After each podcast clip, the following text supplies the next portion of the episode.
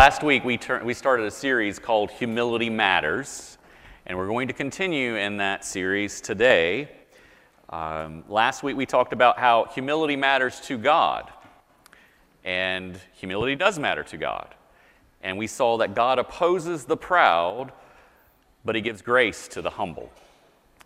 Uh, today, we're going to be looking at how humility matters in our relationships with others.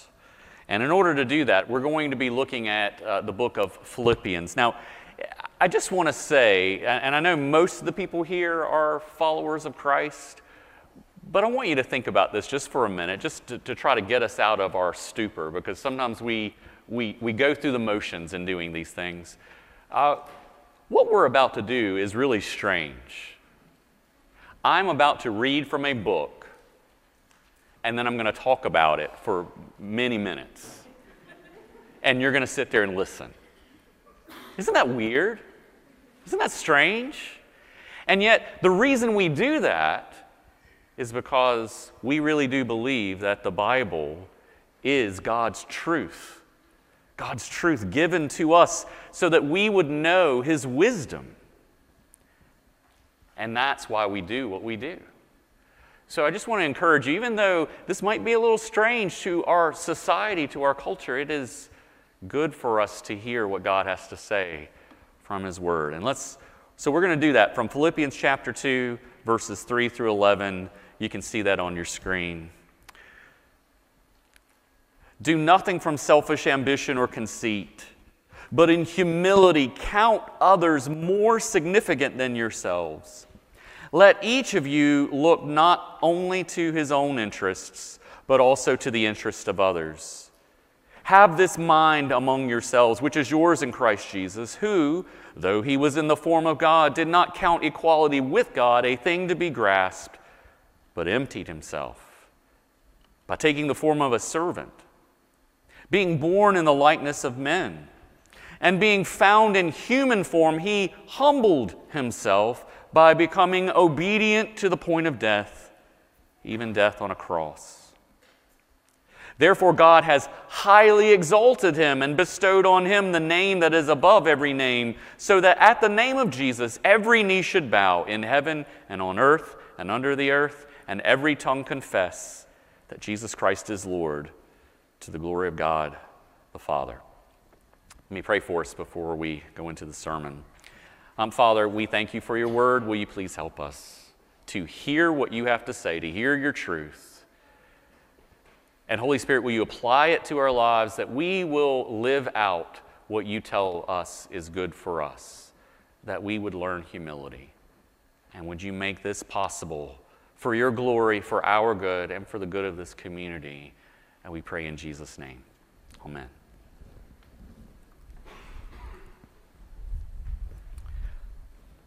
In uh, 1995, Pixar Animation Studios came out with their first film. Does anyone remember what that film was? Toy Story, correct. Yep. 1995, Pixar released its first major motion picture, Toy Story, and it was a hit. Now, if you happen to not know what Toy Story is about, it's about a group of toys. It's a story about toys, thus the name, Toy Story. And it is uh, about these toys that are named, that are owned by Andy. And Andy has his favorite toy, which is called Sheriff Woody. It's this sheriff, an old timey sheriff. And it's voiced by Tom Hanks, by the way. And not only is Woody Andy's favorite toy, but he's basically the, the leader of all the other toys. But then on Andy's birthday, he gets a Buzz Lightyear action figure. And suddenly, Woody doesn't seem to be Andy's favorite toy anymore. And on top of that, Buzz is impressing all the other toys with what he's able to do. And so Woody grows more and more envious of Buzz. In one particular scene, again, if, you're not, if you haven't seen the movie, and if you have, you, you remember the scene, the family's going away to Pizza Planet, And the mom tells Andy, You can only have one toy go with you to Pizza Planet. And of course, he's going to choose Buzz because Buzz is the new toy. Woody is furious about that. And he thinks up this scheme. And he says, This is what I'm going to do. I'm going to make Buzz look over there, and then I'm going to get this remote control car, and I'm going to knock Buzz off of, the, off of the piece of furniture behind it so that Andy can't find him, and then he'll have to take me. Unfortunately, through a, a, a series of mishaps, he doesn't knock him behind the furniture, he knocks him out an open window. And the rest of the movie is the misadventures of how they get Buzz back to the house. It's a great movie.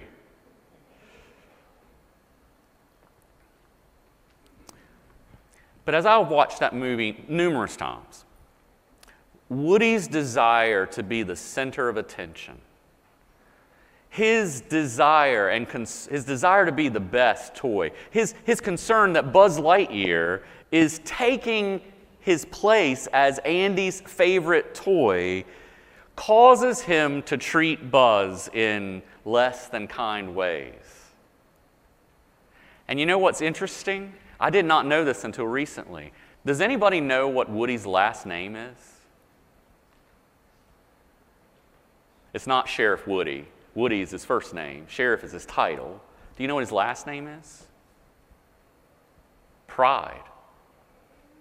Woody Pride. And that's exactly what's going on when Woody thinks, I should be the center of attention. I should be the one who's getting all the attention from Andy and the other toys. Buzz is getting in on my territory. I don't like this. And pride has caused him to treat others, particularly Buzz, poorly. And the same is true in our lives, right? When pride, which is that desire to exalt ourselves, to make ourselves higher, gets in the way of relationships, it can really mess our relationships up. But when we have humility in our relationships, this is what we're going to talk about today. And humility, remember, that is the desire or the, at least the willingness to lower ourselves, especially for the good of someone else. That causes our relationships to thrive. That's what we're going to be talking about today. So, last week we said humility matters to God. This week, humility matters in relationships. Humility matters when it comes to our relationships. From our passage today in Philippians, we read these words Do nothing, nothing from selfish ambition or conceit, pride, but in humility consider others more significant than yourselves. Now, this isn't the only passage that talks about humility in relationships. There's also Ephesians chapter 4, verses 1 through 3, where Paul writes, I, therefore, a prisoner for the Lord, urge you to walk in a manner worthy of the calling to which you have been called, with all humility and gentleness, with patience, bearing with one another in love, eager to maintain the unity of the Spirit in the bond of peace. There's also Colossians 3 12 through 13, which says, Put on then as God's chosen ones, holy and beloved, compassionate hearts, kindness, humility, meekness, and patience, bearing with one another, and if one has a complaint against another, forgiving each other. As the Lord has forgiven you, so also you must forgive. And then finally, there's 1 Peter 5 5 that says, Clothe yourselves, all of you, with humility toward one another. So this is not a one off that we find in Philippians. This is something that the entire Bible talks about that humility is important in our relationships with one another. And the reason is simple pride is detrimental to our relationships. Pride is detrimental to our relationships, but humility is beneficial. Pride is detrimental, humility is beneficial. Last week, I mentioned a, a book by C.S. Lewis, Mere Christianity. Great book. If you haven't read it, I encourage you to read it. If you have read it, but it's been a while, go back and read it again. Great book. But there's one particular chapter that I think is just it's stellar, and it's about pride and humility. And I had two quotes from C.S. Lewis last week. This week, I'm going to overdose on C.S. Lewis because we're going to have a trifecta of quotes, but they're all going to be in one place. All right, they're all going to be right here. First, about how pride is detrimental to relationships. Listen to this. C.S. Lewis says, Pride is spiritual cancer. It eats up the very possibility of love or contentment or common sense. You, see what C.S. Lewis is saying there? He says that if, if you have pride, it's like a cancer and it keeps you from being able to love other people. Or listen to this next quote. C.S. Lewis says, Pride is competitive by its very nature. That is why it goes on and on. If I am a proud man, then as long as there is one man in the whole world more powerful or richer or cleverer than I, he is my rival and my enemy. Pride causes us to be competitive with one another, and not in a good competitive way, in a negative competitive way where we see each other as enemies. And that leads us to the third quote from C.S. Lewis in this chapter on pride in mere Christianity. He says, The Christians are right. That's good to hear. It is pride which has been the chief cause of misery in every nation and every family since the world began. Other vices may sometimes bring people together. You may find good fellowship and jokes and friendliness among drunken people or unchaste people. And that's, that's very much true. But pride always means enmity. It is enmity. And not only enmity between man and man, but enmity to God. Pride causes us to be enemies of each other. When I was a, a kid, uh, my best friend in the world was Scott. And, and Scott and I, we were like, we just, we did a lot of stuff together. We got in a lot of trouble together. We had a lot of fun together. But something came in between Scott and I. It started, at least in my mind, it started when my mom started asking, How did, how did you do on your tests today, Stuart? You know, I'm in school and taking a test, and I come home and, I, am you know, made a 93. And then she'd say, Well, what did Scott make? That's where I think it started. And at some point, I became very competitive with Scott. Everything that Scott did, I wanted to do better. And everything that I did that Scott started to do right after I did it, it made me angry. And I had to be better. And it came in between us. Now, eventually, we worked it out. But there was a period of time where we were enemies. Even though we were friendly towards one, you know how Southerners can be? You can be friendly with to each other's face, but really, you know, you like, oh, I hate your guts. Oh, bless your heart. You know, that's just that's just the way we are. Okay? So my relationship with Scott, it, it suffered because of my pride. My pride came in the way of a good relationship with him. And that's what pride does. And that's why we read in Philippians chapter 2 to do nothing from selfish ambition or conceit, but in humility to count others more significant than yourselves. Let each of you look not only to his own interests, but also to the interests of others. Think about that. If, if I had thought in my mind, I'm going to treat Scott more significant than me, I am going to look after Scott's interests just like I want to look after mine, but I'm going to look after his. What would that have done? Even though my mom was saying, Well, what did Scott make? And I'd say, Well, I'm really happy for Scott. He made a 95. That's humility. Not wanting to exalt ourselves and make ourselves better, but being willing to lower ourselves, especially for the good of another person. And the fact is that in this passage in Philippians, God calls us to adopt the humble attitude of Jesus. And buckle your seatbelts because this is going to be a bumpy ride to look at this.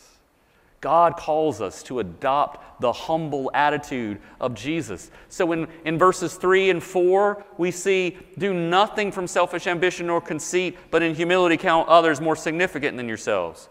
Uh, okay. And then verse 4 let each of you look not only to his own interests, but also to the interests of others.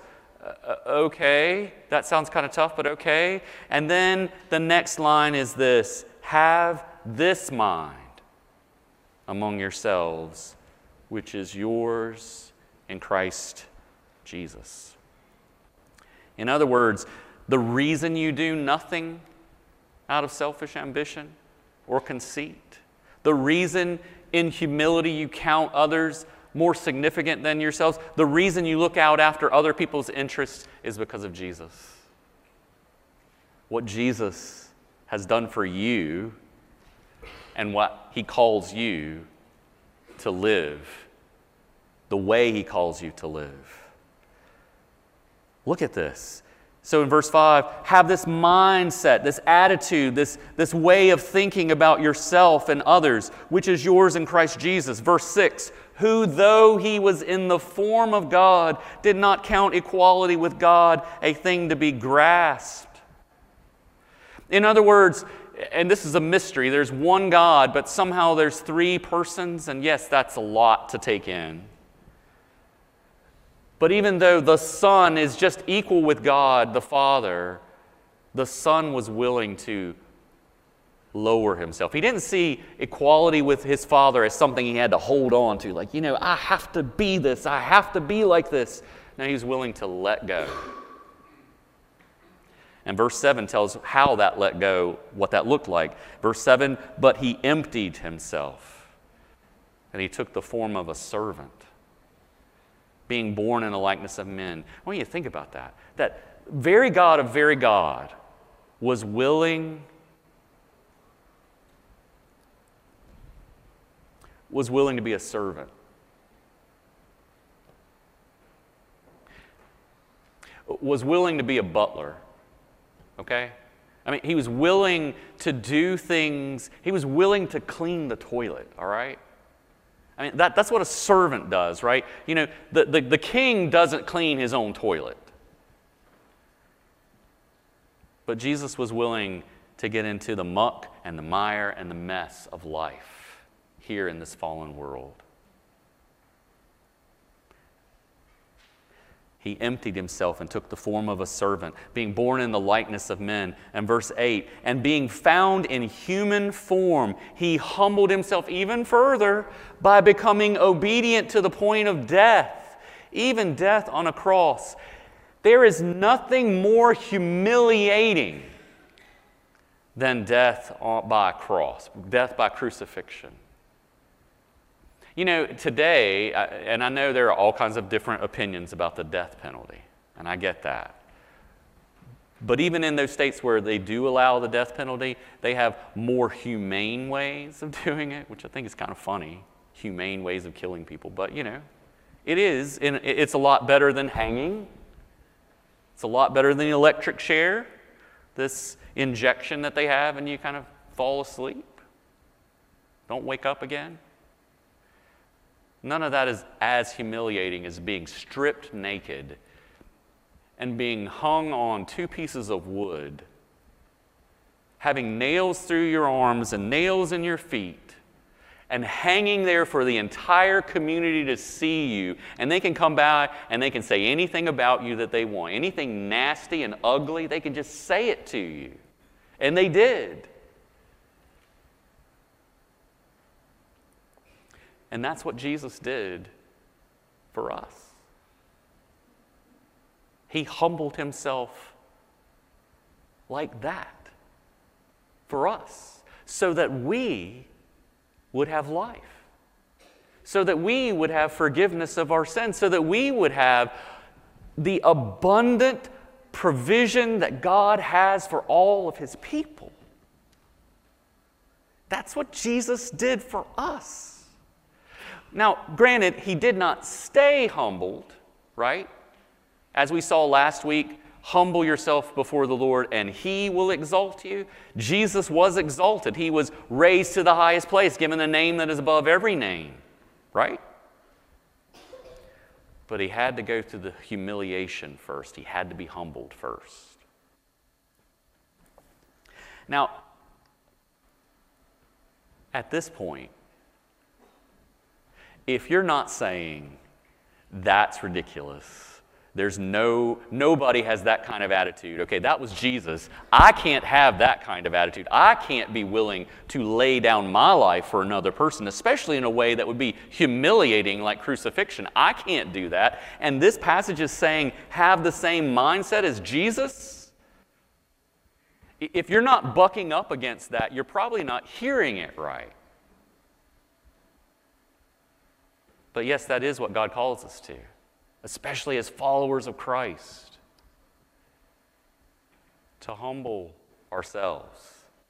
Not to be humbled, but to humble ourselves, especially for the good of others. This is the attitude that we are to have, the same attitude as Jesus. And this attitude is played out in the way we view and treat others. The way we view and treat others. Okay, God, just, just, just for clarity's sake, God is probably not calling any of you to suffer crucifixion. Probably. Not literal crucifixion, at least. But God is calling all of us to view and treat others this way. Verse 3 Do nothing from selfish ambition. Nothing. Don't do anything out of conceit, but in humility, count others more significant than yourselves. You know what I like to think of when I think about this verse? I like to think of I'm a butler. And I'm serving. And so if someone says to me, hey, I, I, don't have enough mashed potatoes on my plate, yes, sir, I'll go get you some mashed potatoes right away. That's the attitude of a servant. And I can already tell that some of you are like, uh uh-uh, uh, not this guy. No way, I'm not doing that. I'm not going to have that kind of attitude. And I'm not saying you have to give the person mashed potatoes. That's not my real point. My real point is that you see the other person as more significant.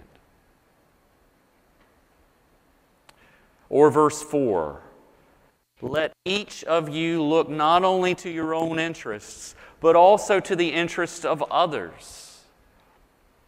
We live in a very me society. It's all about me. It's all about what I want, what I need, what I think are my rights, what I, everything's about me. And this passage is saying, look, you can have those things. You can look out after your own interests. We're not saying you can't, but you also need to look after the interests of other people too. And if they get in the way, which is supposed to give? That, that's a tough one, right?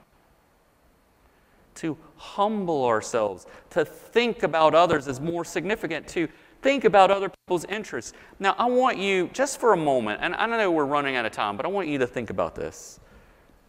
Imagine a community in which everybody lived this way. Where everybody was treated as if they were the most significant person in the room. Where everyone wasn't just chasing after their own interests, but they were also trying to make sure that other people had their interests taken care of. Wouldn't that be a community you would like to belong to? Wouldn't you? That's what the church is called to be. As hard as that is, as, as difficult as that sounds, that is the way we are called to live. So, if you like having something specific to do, let me give you an action point, something you can try to do this week. You ready? Cultivate humility in your interactions with others. Cultivate. And notice I'm using the word cultivate because you're not going to just switch on a switch and suddenly be humble tomorrow.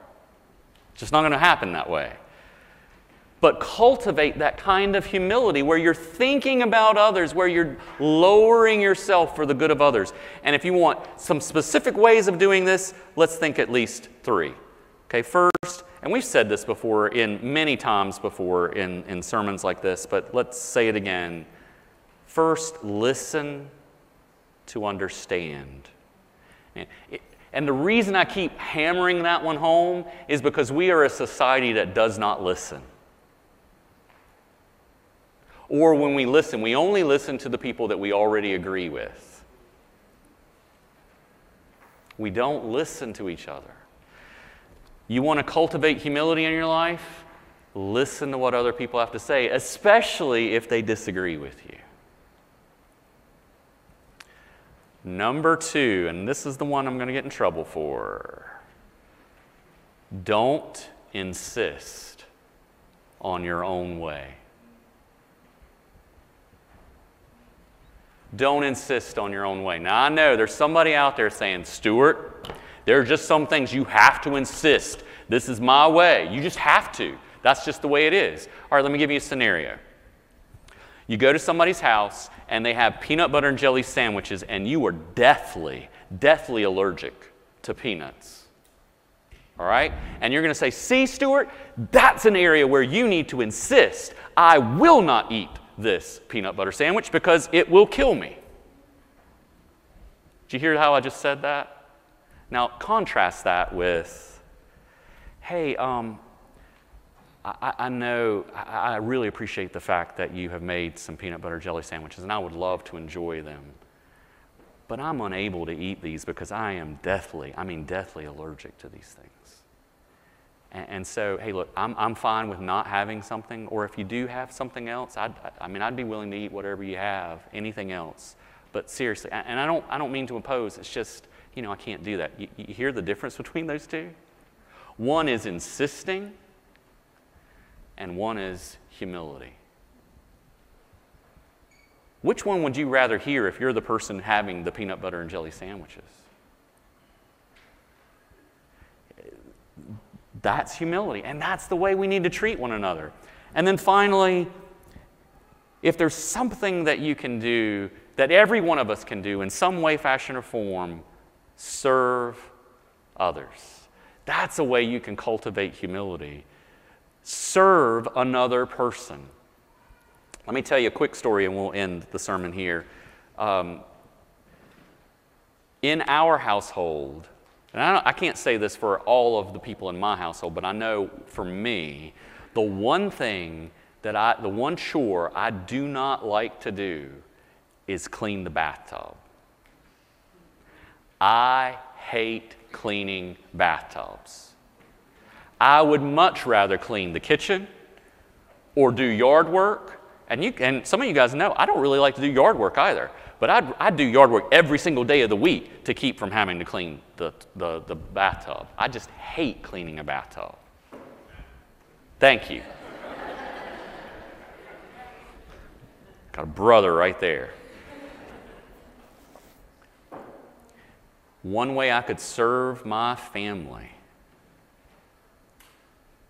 humble myself, say, I'm willing to clean the bathtub. Now that I've said that, you know what's going to happen this week. So you can ask, Stuart, did you clean the bathtub this week? Probably going to have to say yes to that. But that's what we can do. In order to humble ourselves, we listen to understand, we don't insist on our way, and we serve others. And with that in mind, folks, let's, let's remember this. Because of Jesus and by the work of the Spirit, let's grow. Let's grow in engaging others with humility. And I'm going to pray that we'll be able to do that. Father, will you help us to engage with others in humility? Holy Spirit, will you fill us and empower us to really embrace humility for the beautiful thing that it is? And Jesus, help us to have your attitude that we would lower ourselves for the good of others. And we pray this, Jesus, in your name and for your glory, along with the Father and the Holy Spirit, our one true God. Amen.